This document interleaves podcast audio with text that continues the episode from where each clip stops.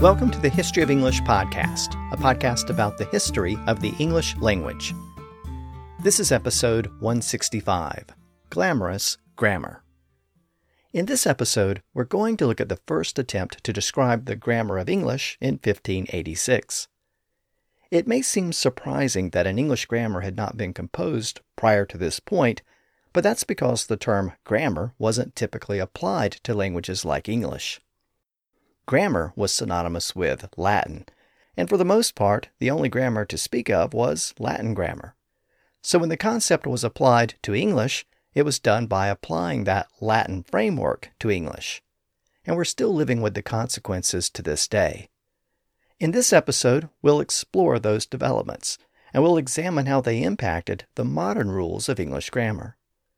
But before we begin, let me remind you that the website for the podcast is historyofenglishpodcast.com. And you can sign up to support the podcast and get bonus episodes at patreon.com slash historyofenglish. And let me also make a quick plug here at the beginning of the episode. For all of you who have listened to the entire podcast series and enjoyed the earlier discussion about Old English and the Anglo Saxon period of England, I wanted to let you know that there's a relatively new podcast dedicated to that period called, appropriately enough, the Anglo Saxon England Podcast. So check that out if you want a more detailed look at the period. And since I'm plugging podcasts about Anglo Saxon England, I should once again mention David Crowther's excellent podcast about the history of England called the History of England Podcast. It also has a companion series dedicated to the Anglo Saxon period. And another great podcast that covers the same period in detail is the British History Podcast by Jamie Jeffers. So, those are all great options for you if you want more information about the early speakers of Old English. And speaking of Old English, that's also part of this story about the first English grammar.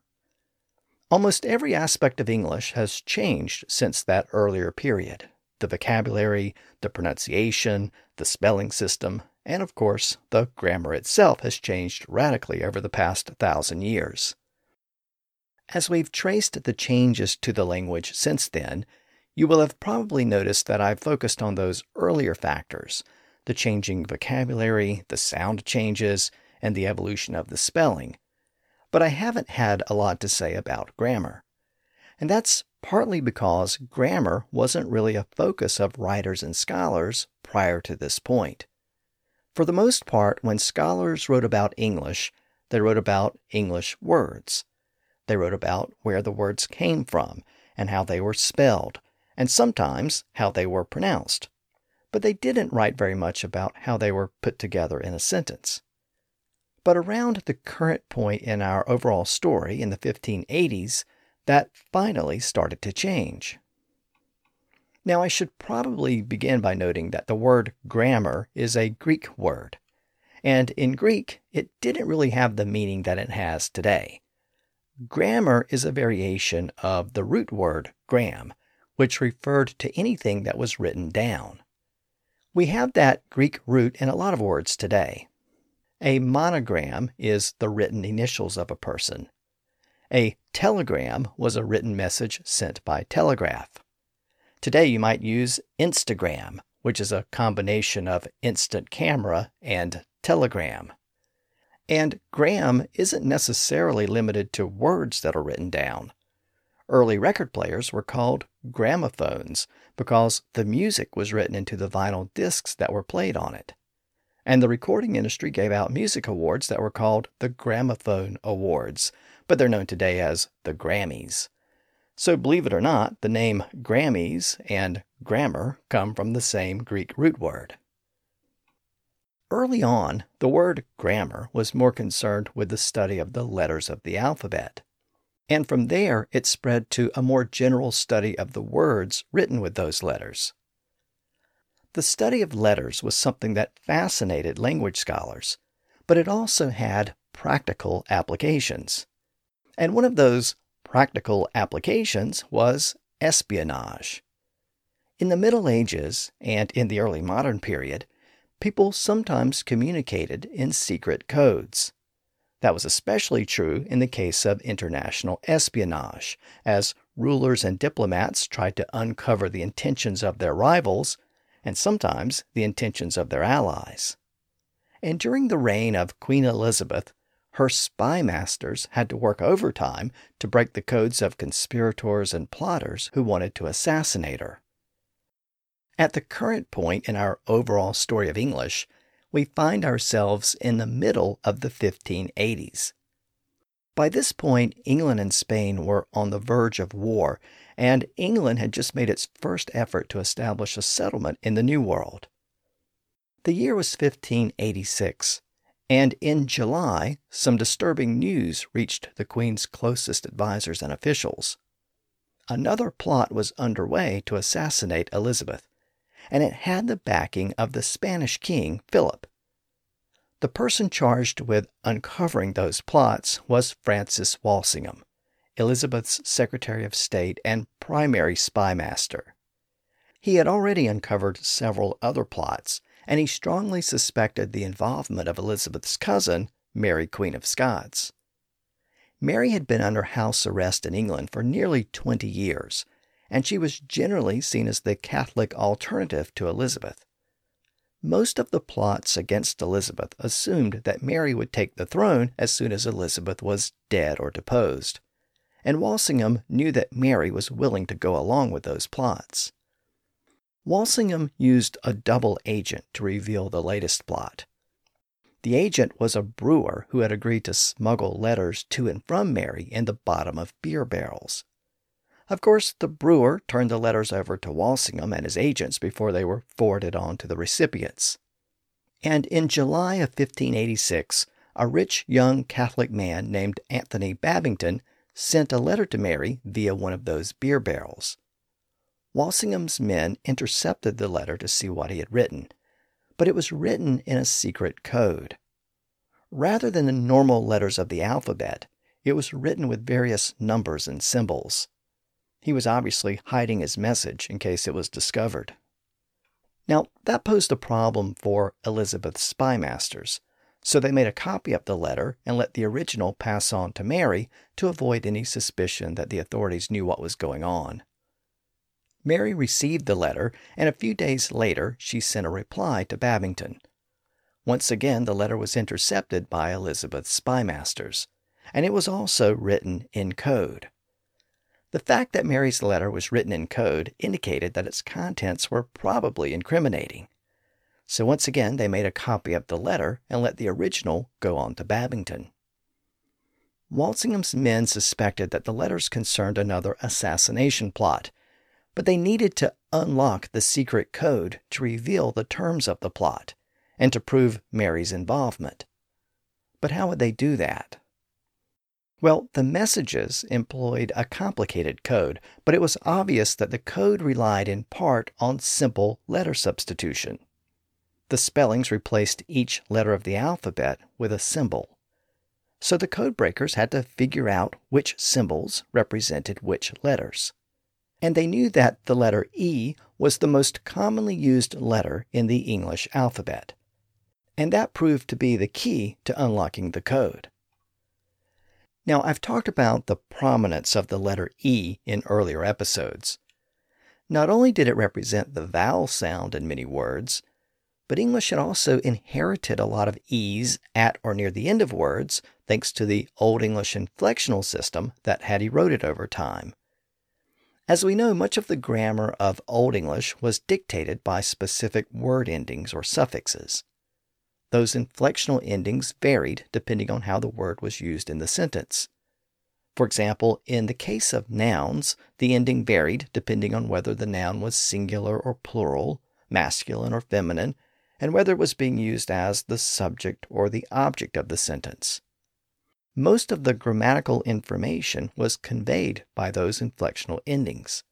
And those endings had different vowel and consonant sounds. But over the course of the Middle English period, most of those distinct endings had disappeared, or had been eroded down to a generic a sound at the end of words. So land was sometimes pronounced as landa, and sun was sometimes pronounced suna. That a sound at the end was usually spelled with an E. During the 1400s and 1500s, that a sound at the end of many words had started to disappear, but the E spelling often remained. During the 1500s, the use of those final E's varied. Printers would put them in and take them out as needed to justify the margins in a line of text. We've also seen how scribes and printers started to use those silent E's at the end of words to indicate a long vowel sound, like we do today to distinguish hat from hate and hop from hope. But there were also other situations where an E was often inserted near the end of a word. There were still a few lingering inflections in the language that used that letter E, and many of them still exist today. For example, when an adjective was used to make comparisons, it acquired an ER or EST ending, like when big became bigger and biggest. And if we think about the word spy, let's consider how it also varies depending on how it's used. It doesn't have an E, but when it's used as a verb, it sometimes does. I spy without an E, but he spies with an E, S P I E S. That third person suffix adds an E. And I spy today without an E, but I spied yesterday with an E, S P I E D. That past tense suffix also adds an E. And I am one spy without an E, but together we are several spies with an E. S P I E S. And if I'm referring to the spy's mission, today I would add an apostrophe S. But in the Elizabethan period, the apostrophe wasn't used yet, so it would have also ended in ES. All of this points to something very interesting about the letter E. Its prominence in modern English is partly due to the fact that it's often used to represent the remnants of the Old English inflectional system. It represents the vestiges of what were once much more distinctive endings that have been worn down over time. And the letter remains at or near the end of many words, either as a silent E or used in conjunction with other consonant sounds as part of a lingering suffix or inflection. And in 1586, Elizabeth's spies used that prominent E to solve the secret code that Mary Queen of Scots was using. Since E was the most commonly used letter in English, the code breakers looked for the most commonly used symbol in the coded messages, and they assumed that it stood for the letter E. And then they applied the same basic approach to the other symbols, connecting the most commonly used symbols with the most commonly used letters in English. And after a bit of trial and error, they were eventually able to decipher the code and the contents of each message. The messages revealed a plot by Babington and six unnamed members of Elizabeth's court. The plotters were going to assassinate Elizabeth and free Mary from her confinement, and Philip of Spain was going to provide support for the new regime. Mary's letter read in part, quote, When all is ready, the six gentlemen will be set to work, and when it is accomplished, I may be in some way got away from here.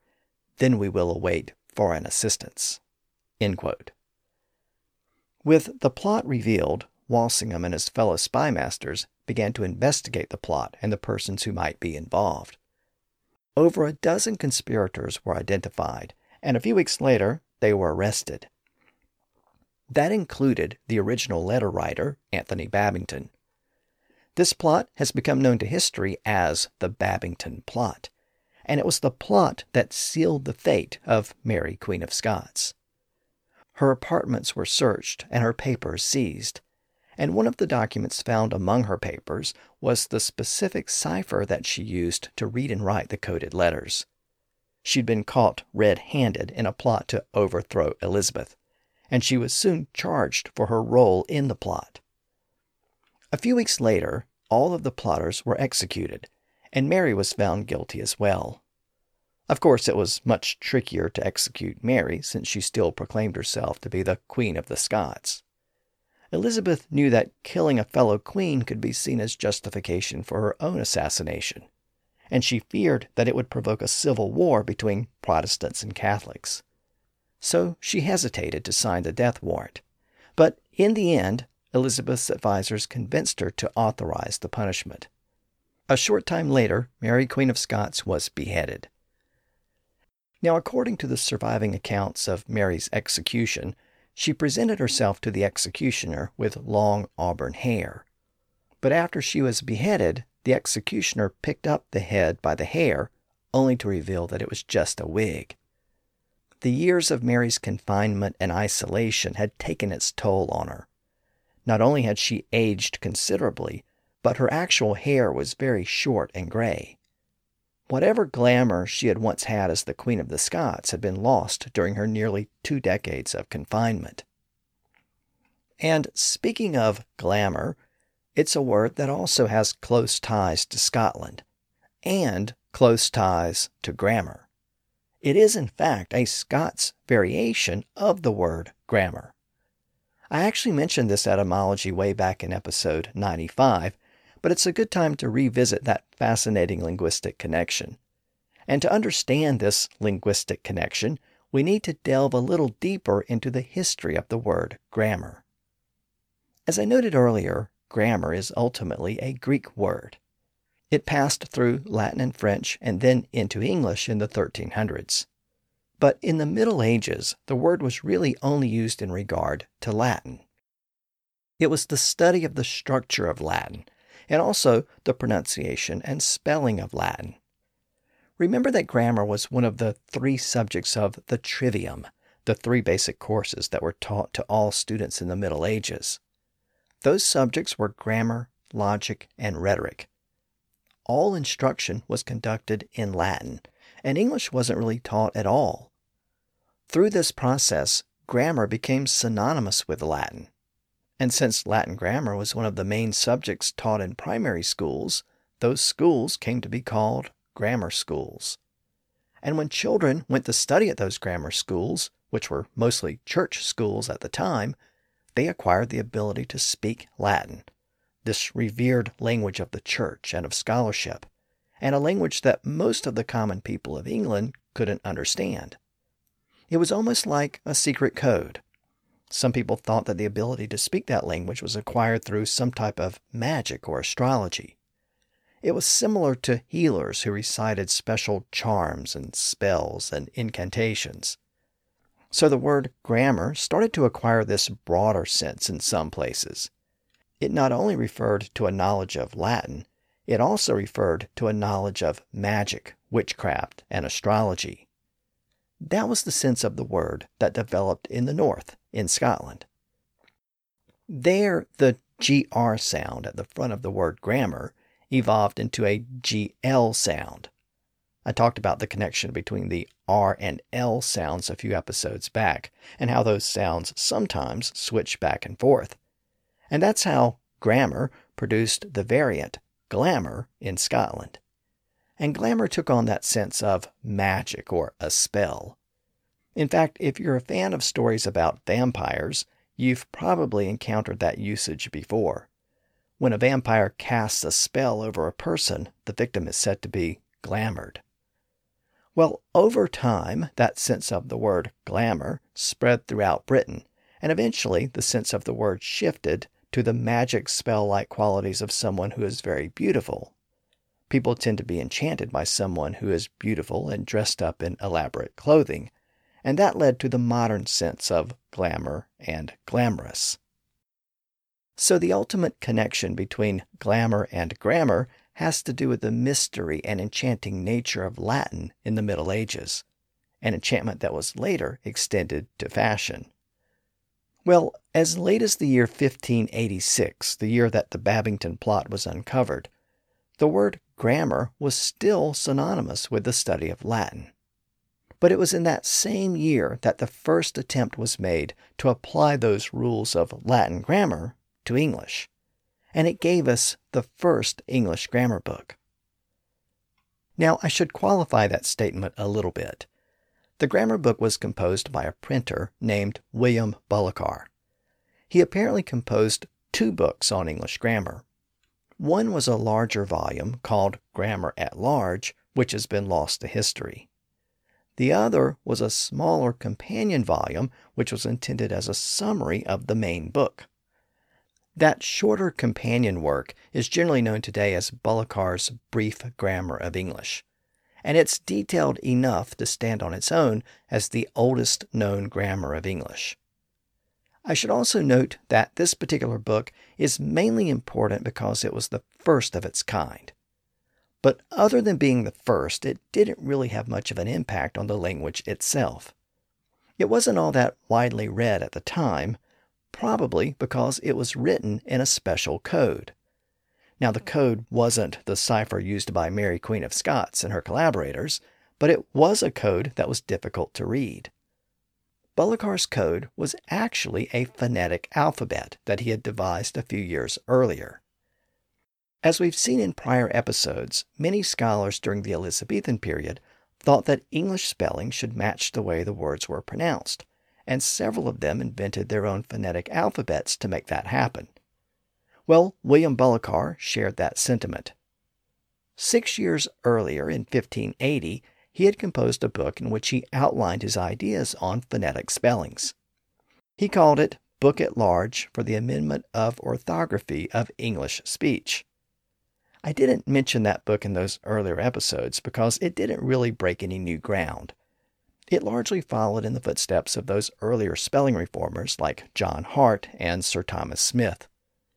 Bullokar actually mentioned that he had read the works of Hart and Smith, and he suggested that their phonetic alphabets had not caught on because they were too much of a departure from the traditional alphabet. So he proposed a phonetic alphabet that was a little more conservative. He stuck to the letters of the regular alphabet, so, unlike Hart, he didn't use Greek letters like theta, and he didn't reintroduce Old English letters like eth and thorn. For sounds not represented with a specific letter, like ch and th and sh, he used the conventional approach and spelled them with two letters, ch, th, and sh, respectively. Also, unlike Hart, Bullokar treated U and W as distinct letters, and he did the same with Y and I as well. So, all in all, his system looked a bit more like regular English writing.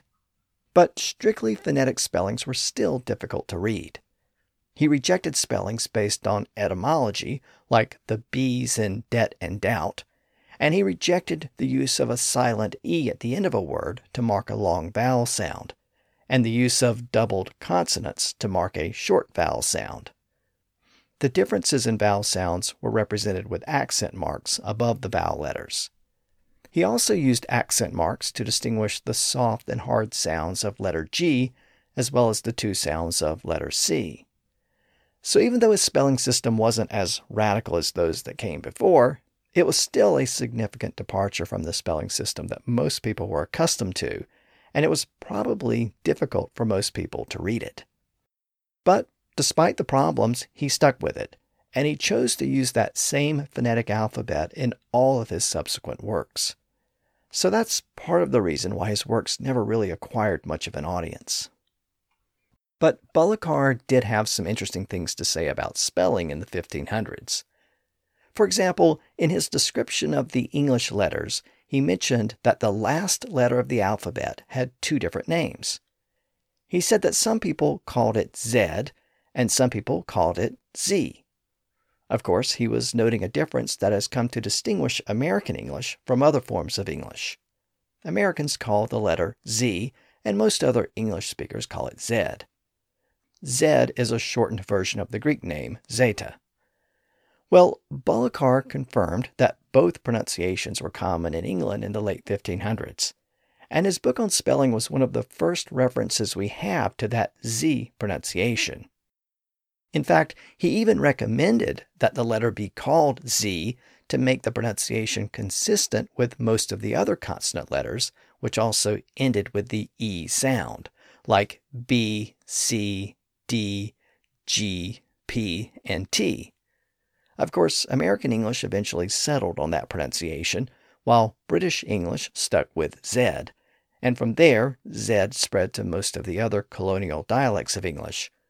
But Bullokar shows us that both names once existed side by side.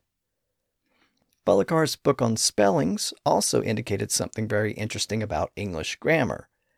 As I noted earlier, many of those Old English inflectional endings had disappeared by the Elizabethan period, but a few still survived, like the s or es suffix at the end of plural nouns and at the end of verbs in third person singular. Those suffixes had once been pronounced as distinct syllables. So leaves would have been leavis, and sings would have been singes. Well, those suffixes had been worn down over time, and in many words they were no longer being pronounced as a distinct syllable, so they were pronounced more like today. And the phonetic spellings of this period confirm that. Bullokar specifically wrote that the E was not pronounced in the plural suffix in words like words, cares, minds, bones, and so on. John Hart's phonetic spellings had indicated the same thing since he often spelled those types of words with a simple S and no E in the suffix. A couple of episodes back, I talked about Richard Mulcaster, who rejected phonetic spellings and gave us some of the spelling conventions we use today. Well, he also made a similar comment in his book on spelling. He wrote that words that end in silent E are made plural by adding an S, quote, without increase of syllabes, which meant syllables. He gave examples like times, wives, and pipes, which were all pronounced like today as single syllable words. Of course, there are exceptions where the S ending is still pronounced as a separate syllable, specifically where the word ends in certain sibilant sounds like s or z or sh. That gives us words like buses, houses, and wishes. We have to keep that extra syllable in those types of words to distinguish the S suffix from the sibilant sounds at the end of those words. Otherwise, the sibilants would bleed together and the plural suffix would be lost. But the important thing to take from all of this is that the modern pronunciation of the S suffix was largely in place during the Elizabethan period and those spellings confirm that the few lingering Old English inflections were still being worn down, from a distinct syllable to a mere sibilant sound. Five years later, Bullokar produced his next major work, which was a collection of Aesop's fables. And again, he composed it using the phonetic spelling system he had created. And once again, it didn't sell all that many copies. But the following year was 1586, the year of the Babington plot, which led to the execution of Mary Queen of Scots. And in that year, Bullokar published his grammar book. And again, it was composed and published with those same phonetic spellings, which probably limited its potential audience. We can view this first English grammar book as part of a larger movement that was taking place throughout Europe at the time. From the Mediterranean to the North Sea, scholars were trying to standardize the languages that were spoken across the continent. In fact, just four years earlier, in 1582, an academy was established in Italy to standardize the Italian language. Three decades later, French scholars did the same thing for French, creating the Académie Française in 1612. That academy still regulates the French language to this day.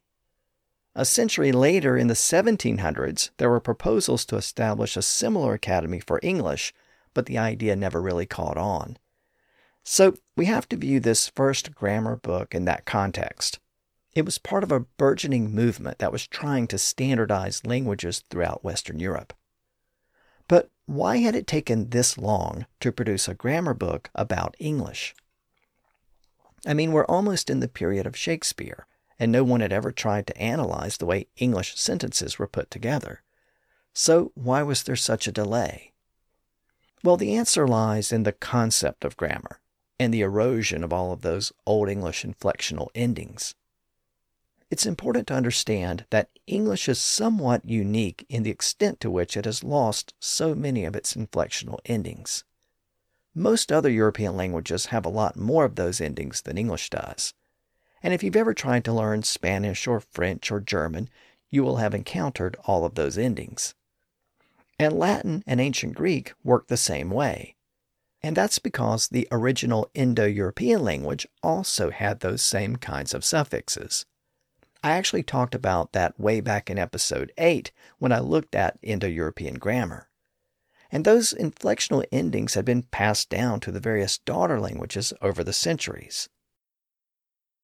Well, people in the Middle Ages and in the early modern period didn't understand the full linguistic history of those languages, but they knew that Latin and ancient Greek had a highly developed system of inflectional endings and most other European languages had a similar system.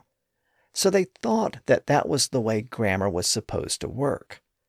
The study of grammar was really the study of the way in which a word varied in a sentence to convey some important information.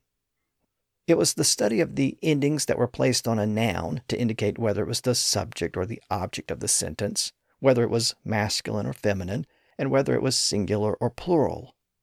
It was also the study of the endings that were placed on a verb to indicate whether the action was happening in the present or the past or the future, and whether it was describing an ongoing action or a completed action.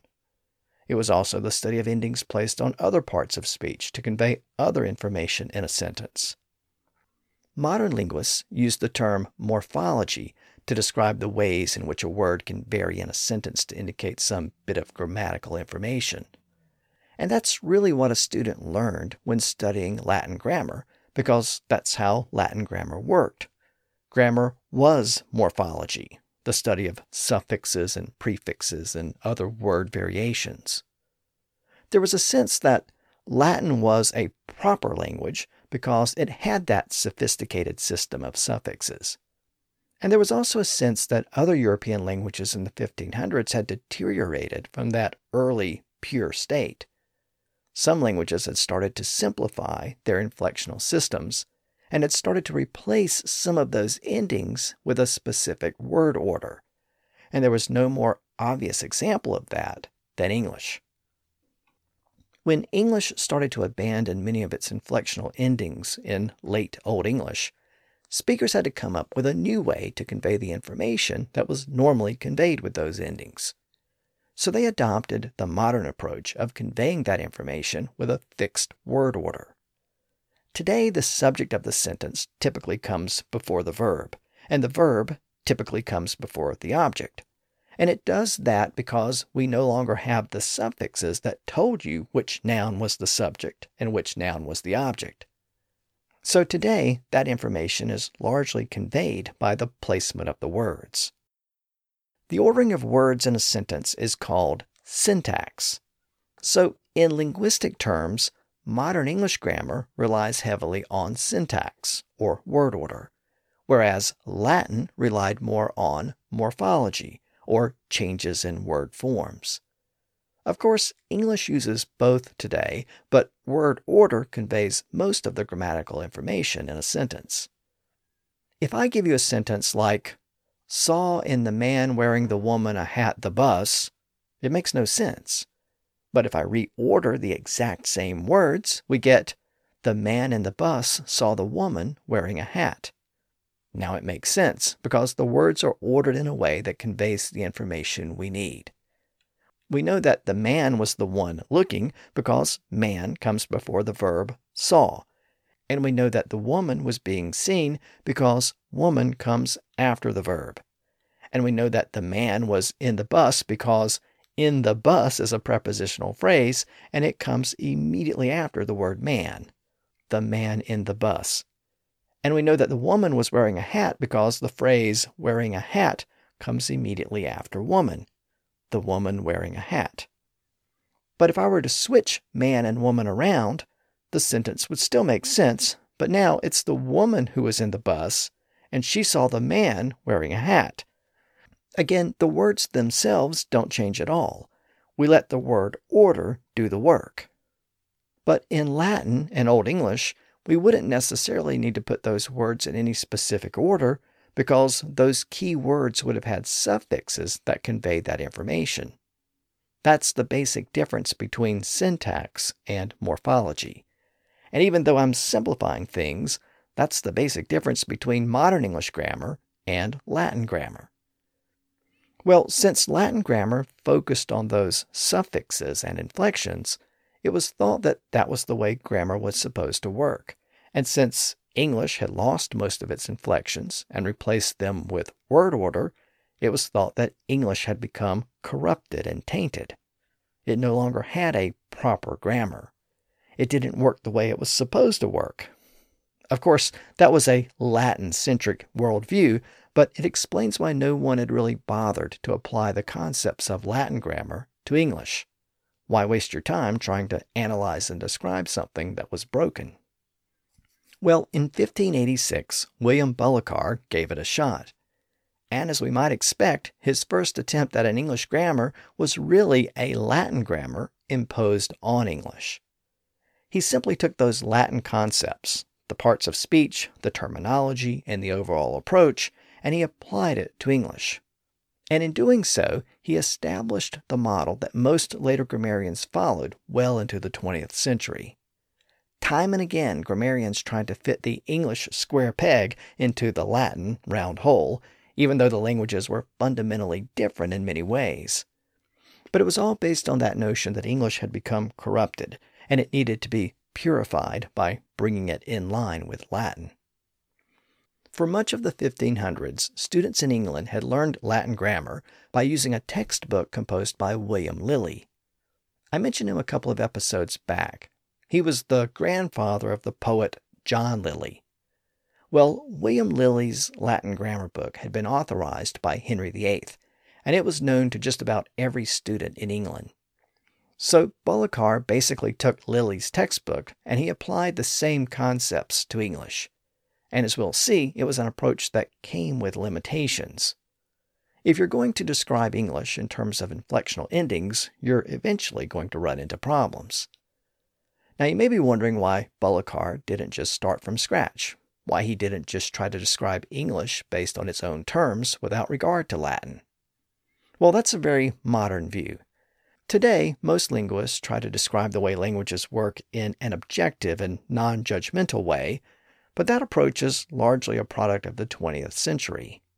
Before that, the focus was more about identifying perceived problems and correcting them. And in terms of grammar, that meant viewing English through the lens of Latin and purifying some of its corrupt elements. Now, right out of the gate, Bullokar ran into a problem. Pretty much every grammar book begins by identifying the various parts of speech. But not everyone agrees on that and it's even more of a problem if you're trying to apply Latin parts of speech to English. Now, this raises an issue that has perplexed grammarians for centuries, and it continues to be a source of some debate among modern scholars. Just how many parts of speech are there? And how do you categorize them? Well, that depends on who you ask. It's possible to break down sentences and analyze the component parts in various ways. So, depending on the grammarian and the language being analyzed, the total number of categories can vary a bit. The ancient Greeks were the first people in the Western world to write about parts of speech. They settled on eight parts of speech for ancient Greek. Then, when Roman writers looked at Latin, they also came up with eight parts of speech. But they weren't the same eight parts of speech that the Greeks had used. For example, one of the Greek parts of speech was articles, words like a and an and the in English. Well, classical Latin didn't have articles, so the Roman writers replaced that category with interjections, which are spontaneous statements like wow and ouch and oops in English. So Latin just substituted interjections for articles. And that had also been the approach used by William Lily in his textbook on Latin grammar used in schools throughout England. Remember, that was the textbook that William Bullokar had used as the model for his English grammar. So, Bullokar used the same approach. He identified eight parts of speech nouns, pronouns, verbs, adverbs, prepositions, conjunctions, interjections, and participles. So let's look a little closer at each of those. Nouns, pronouns, and verbs are pretty straightforward. Most everyone agrees on what those are and that they are basic parts of speech. Every basic sentence involves someone or something doing something.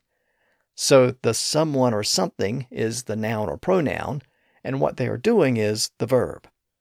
But what about all of the other words in a sentence? How do you classify them?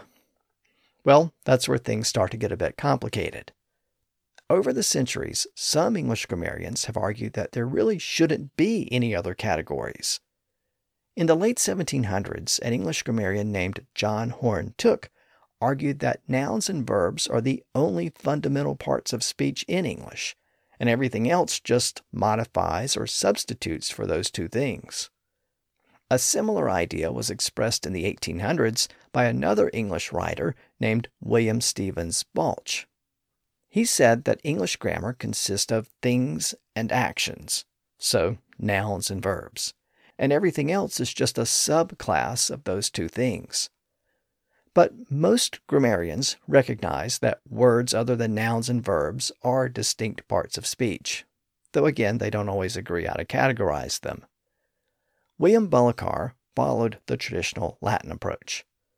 After recognizing nouns and pronouns and verbs, he recognized adverbs, which are words that describe or modify verbs and sometimes other parts of speech. In subsequent centuries, English grammarians would continue to debate the nature of adverbs. Some English scholars didn't include adverbs as a separate part of speech in the 1700s and 1800s, and even Noah Webster, founder of Webster's Dictionary, argued that adverbs should not exist as a separate part of speech in English. But today, they are almost always included as a distinct part of speech in English. Bullokar then recognized conjunctions, which are terms that link words and phrases together, like and and but. Again, later English grammarians sometimes omitted that category. Bullokar also recognized interjections like wow and ouch, since traditional Latin grammar also recognized that part of speech. But again, later English grammarians sometimes omitted that category. Bullokar continued to follow the Latin model by also recognizing prepositions as a distinct part of speech. Prepositions show the relationship between two or more nouns, like in, to, beside, under, over, and so on.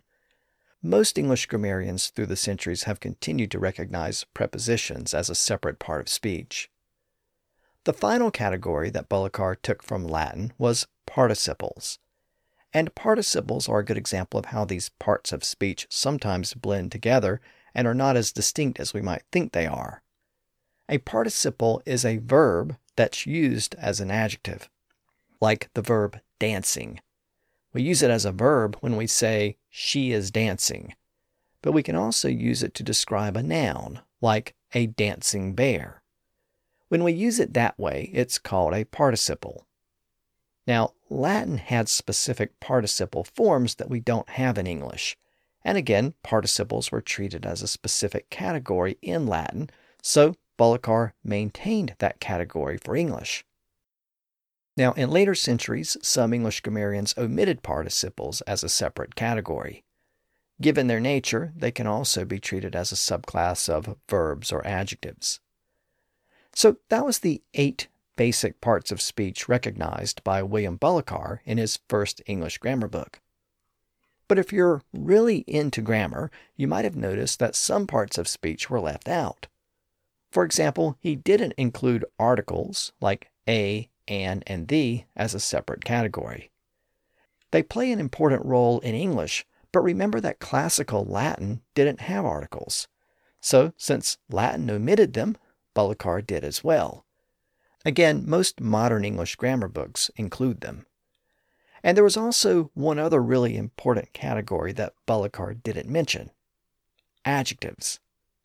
Adjectives are words that describe or modify a noun or pronoun like big, smart, fast, pretty, and so on. Now, obviously, that seems like a really important category, but it wasn't included. As I noted, Bullokar did include participles, which are verbs that function as adjectives, but he didn't include a separate category for adjectives. So why was that?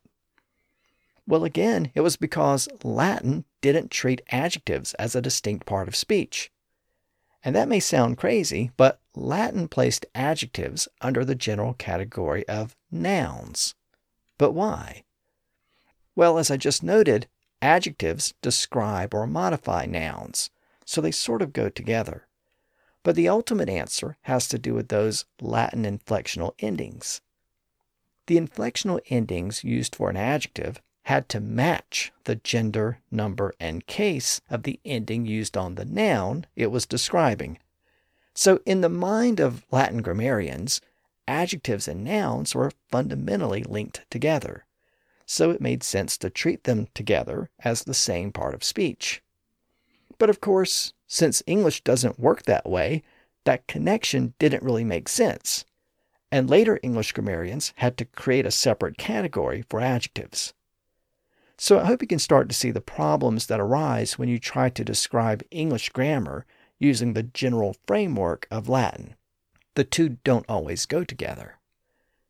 Now, Bullokar recognized that nouns and adjectives needed to be distinguished in English, so he adopted an approach that other grammarians also adopted to deal with this issue in Latin.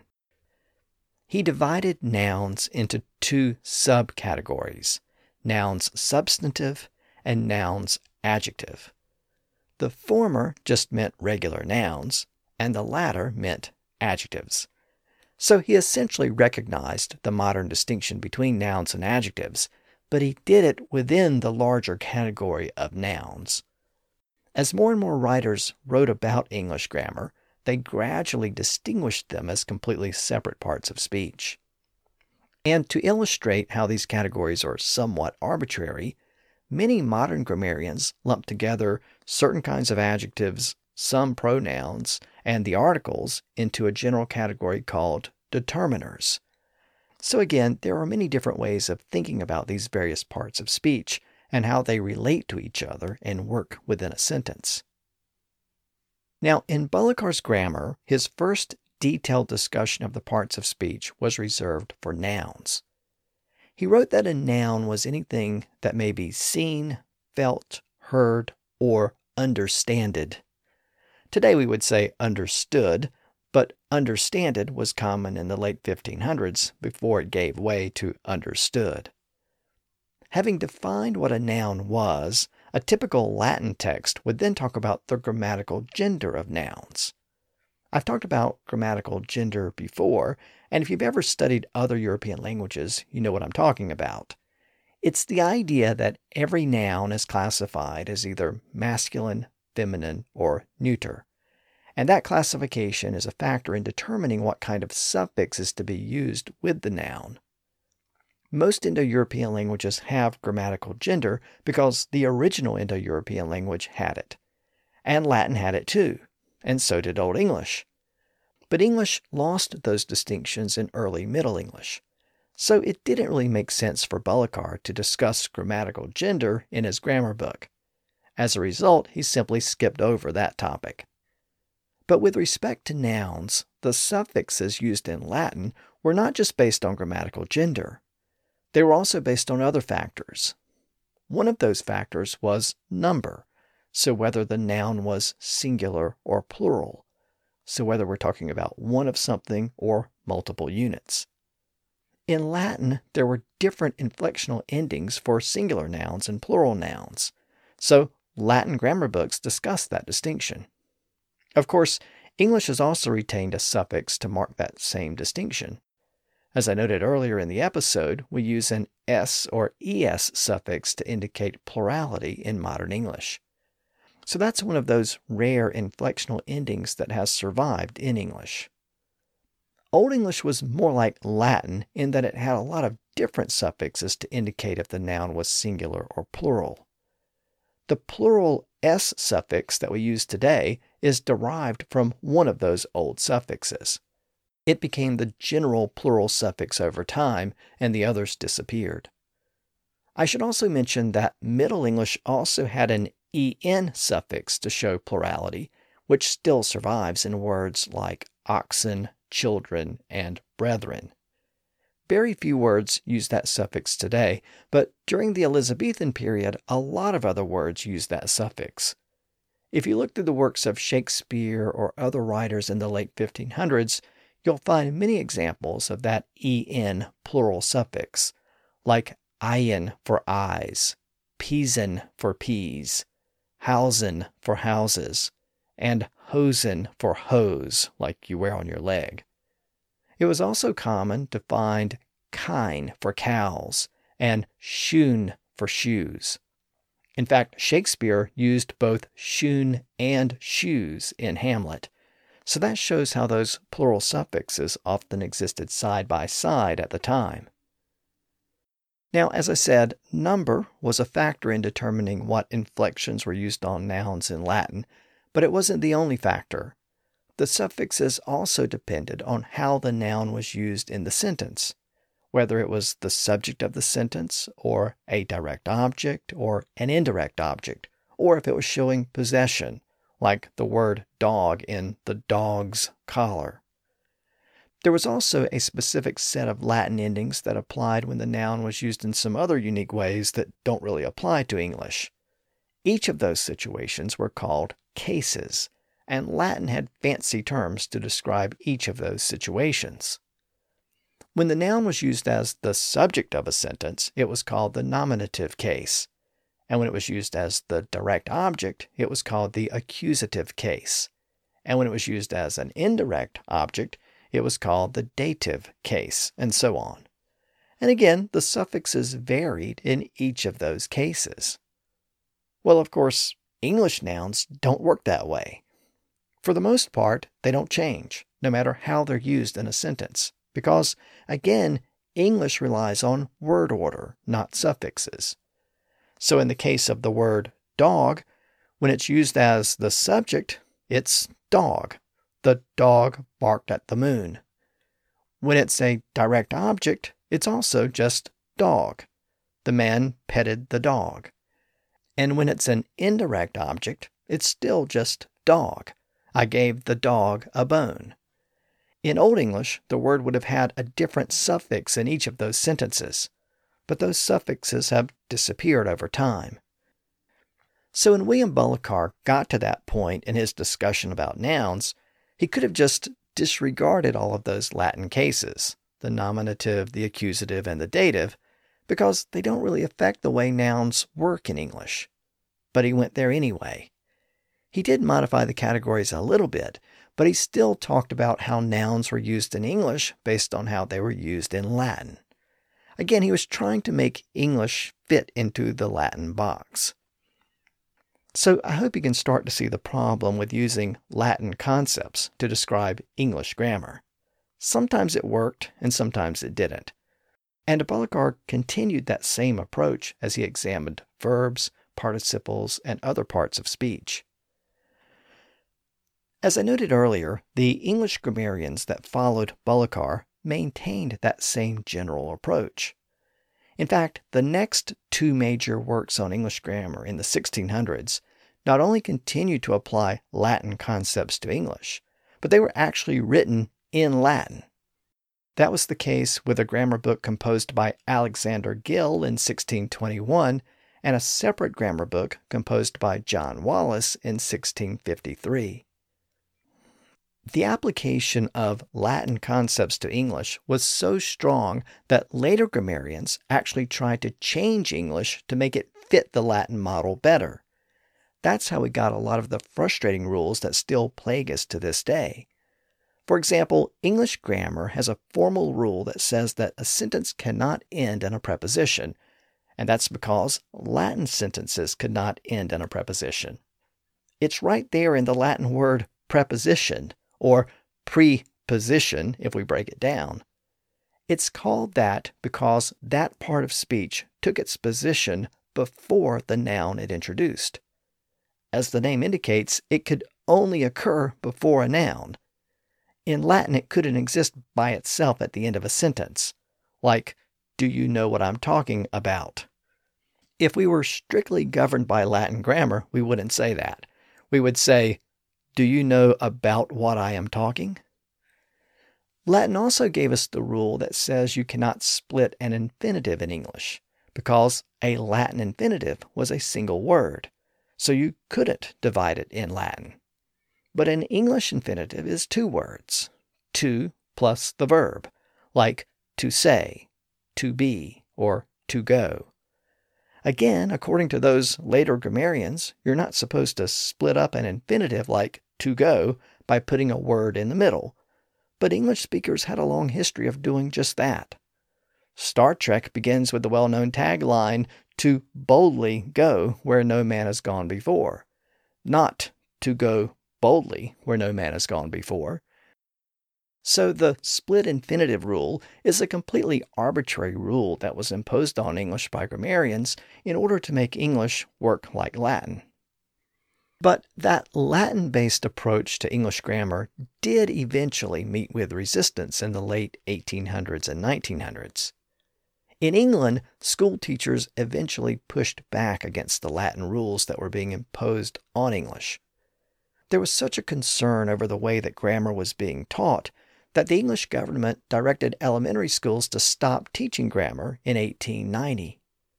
Twenty years later, a circular was issued by the government that was called The Teaching of English in Secondary Schools. It read in part, quote, in the past, the formal teaching of English grammar was based on Latin grammar. It is now recognized that this was a mistake founded on a whole set of misconceptions. Then a separate report was issued which recommended a brand new approach to teaching grammar in schools. It read, quote, What this structure is, we are only now beginning to find out. It is possible that future textbooks on English grammar will wear an air very strange to those brought up on cases, declensions, conjugations, etc., that we shall hear of new parts of speech and much of word order, token words, and the like. That more modern approach did eventually gain acceptance, and modern English grammar books are less inclined to use that old Latin terminology. But as modern grammarians try to explain how English works in its own terms, they don't always agree on the specifics. The concepts and terminology of English grammar can still vary quite a bit from one grammar textbook to another. So we might say that English grammar is still a work in progress. As we move forward with the story of English, we're going to focus more on these grammatical developments we'll encounter some of the greatest writers and some of the most well known pieces of literature composed in the English language. And as we go through some of these works, we're going to pay particular attention to the way the writers used their words. That will include not only their word choices, but also the way they put their words together. So we'll see how the grammar of the Elizabethan period was different from today, and how speakers of that period used their words differently. For example, speakers of that period would not have contracted it is into its like we do today. Instead of dropping the I in is, they would have dropped the I in it. So they would have said tis instead of it's. Tis the season to be jolly, not it's the season to be jolly. Of course, we have a different word, it's, which we use to show possession, as in the tree lost its leaves. But early Elizabethan writers didn't have that word yet. They had it, but not its. The possessive form of it was actually his. So they would have said, the tree lost his leaves. The word its didn't appear until around the year 1600. And speaking of his, Elizabethan speakers often used his to show possession in a way that seems very strange to us today. They would say things like, Jack his house, rather than Jack's house, and the king his throne, rather than the king's throne. Of course, Elizabethan writers also used thou, thee, ye, and you, where we would just use you today. They used verb forms that ended in st and th, like speakest and speaketh, which we no longer use today. And Elizabethan writers would have used the pronoun which in places where modern speakers would use who.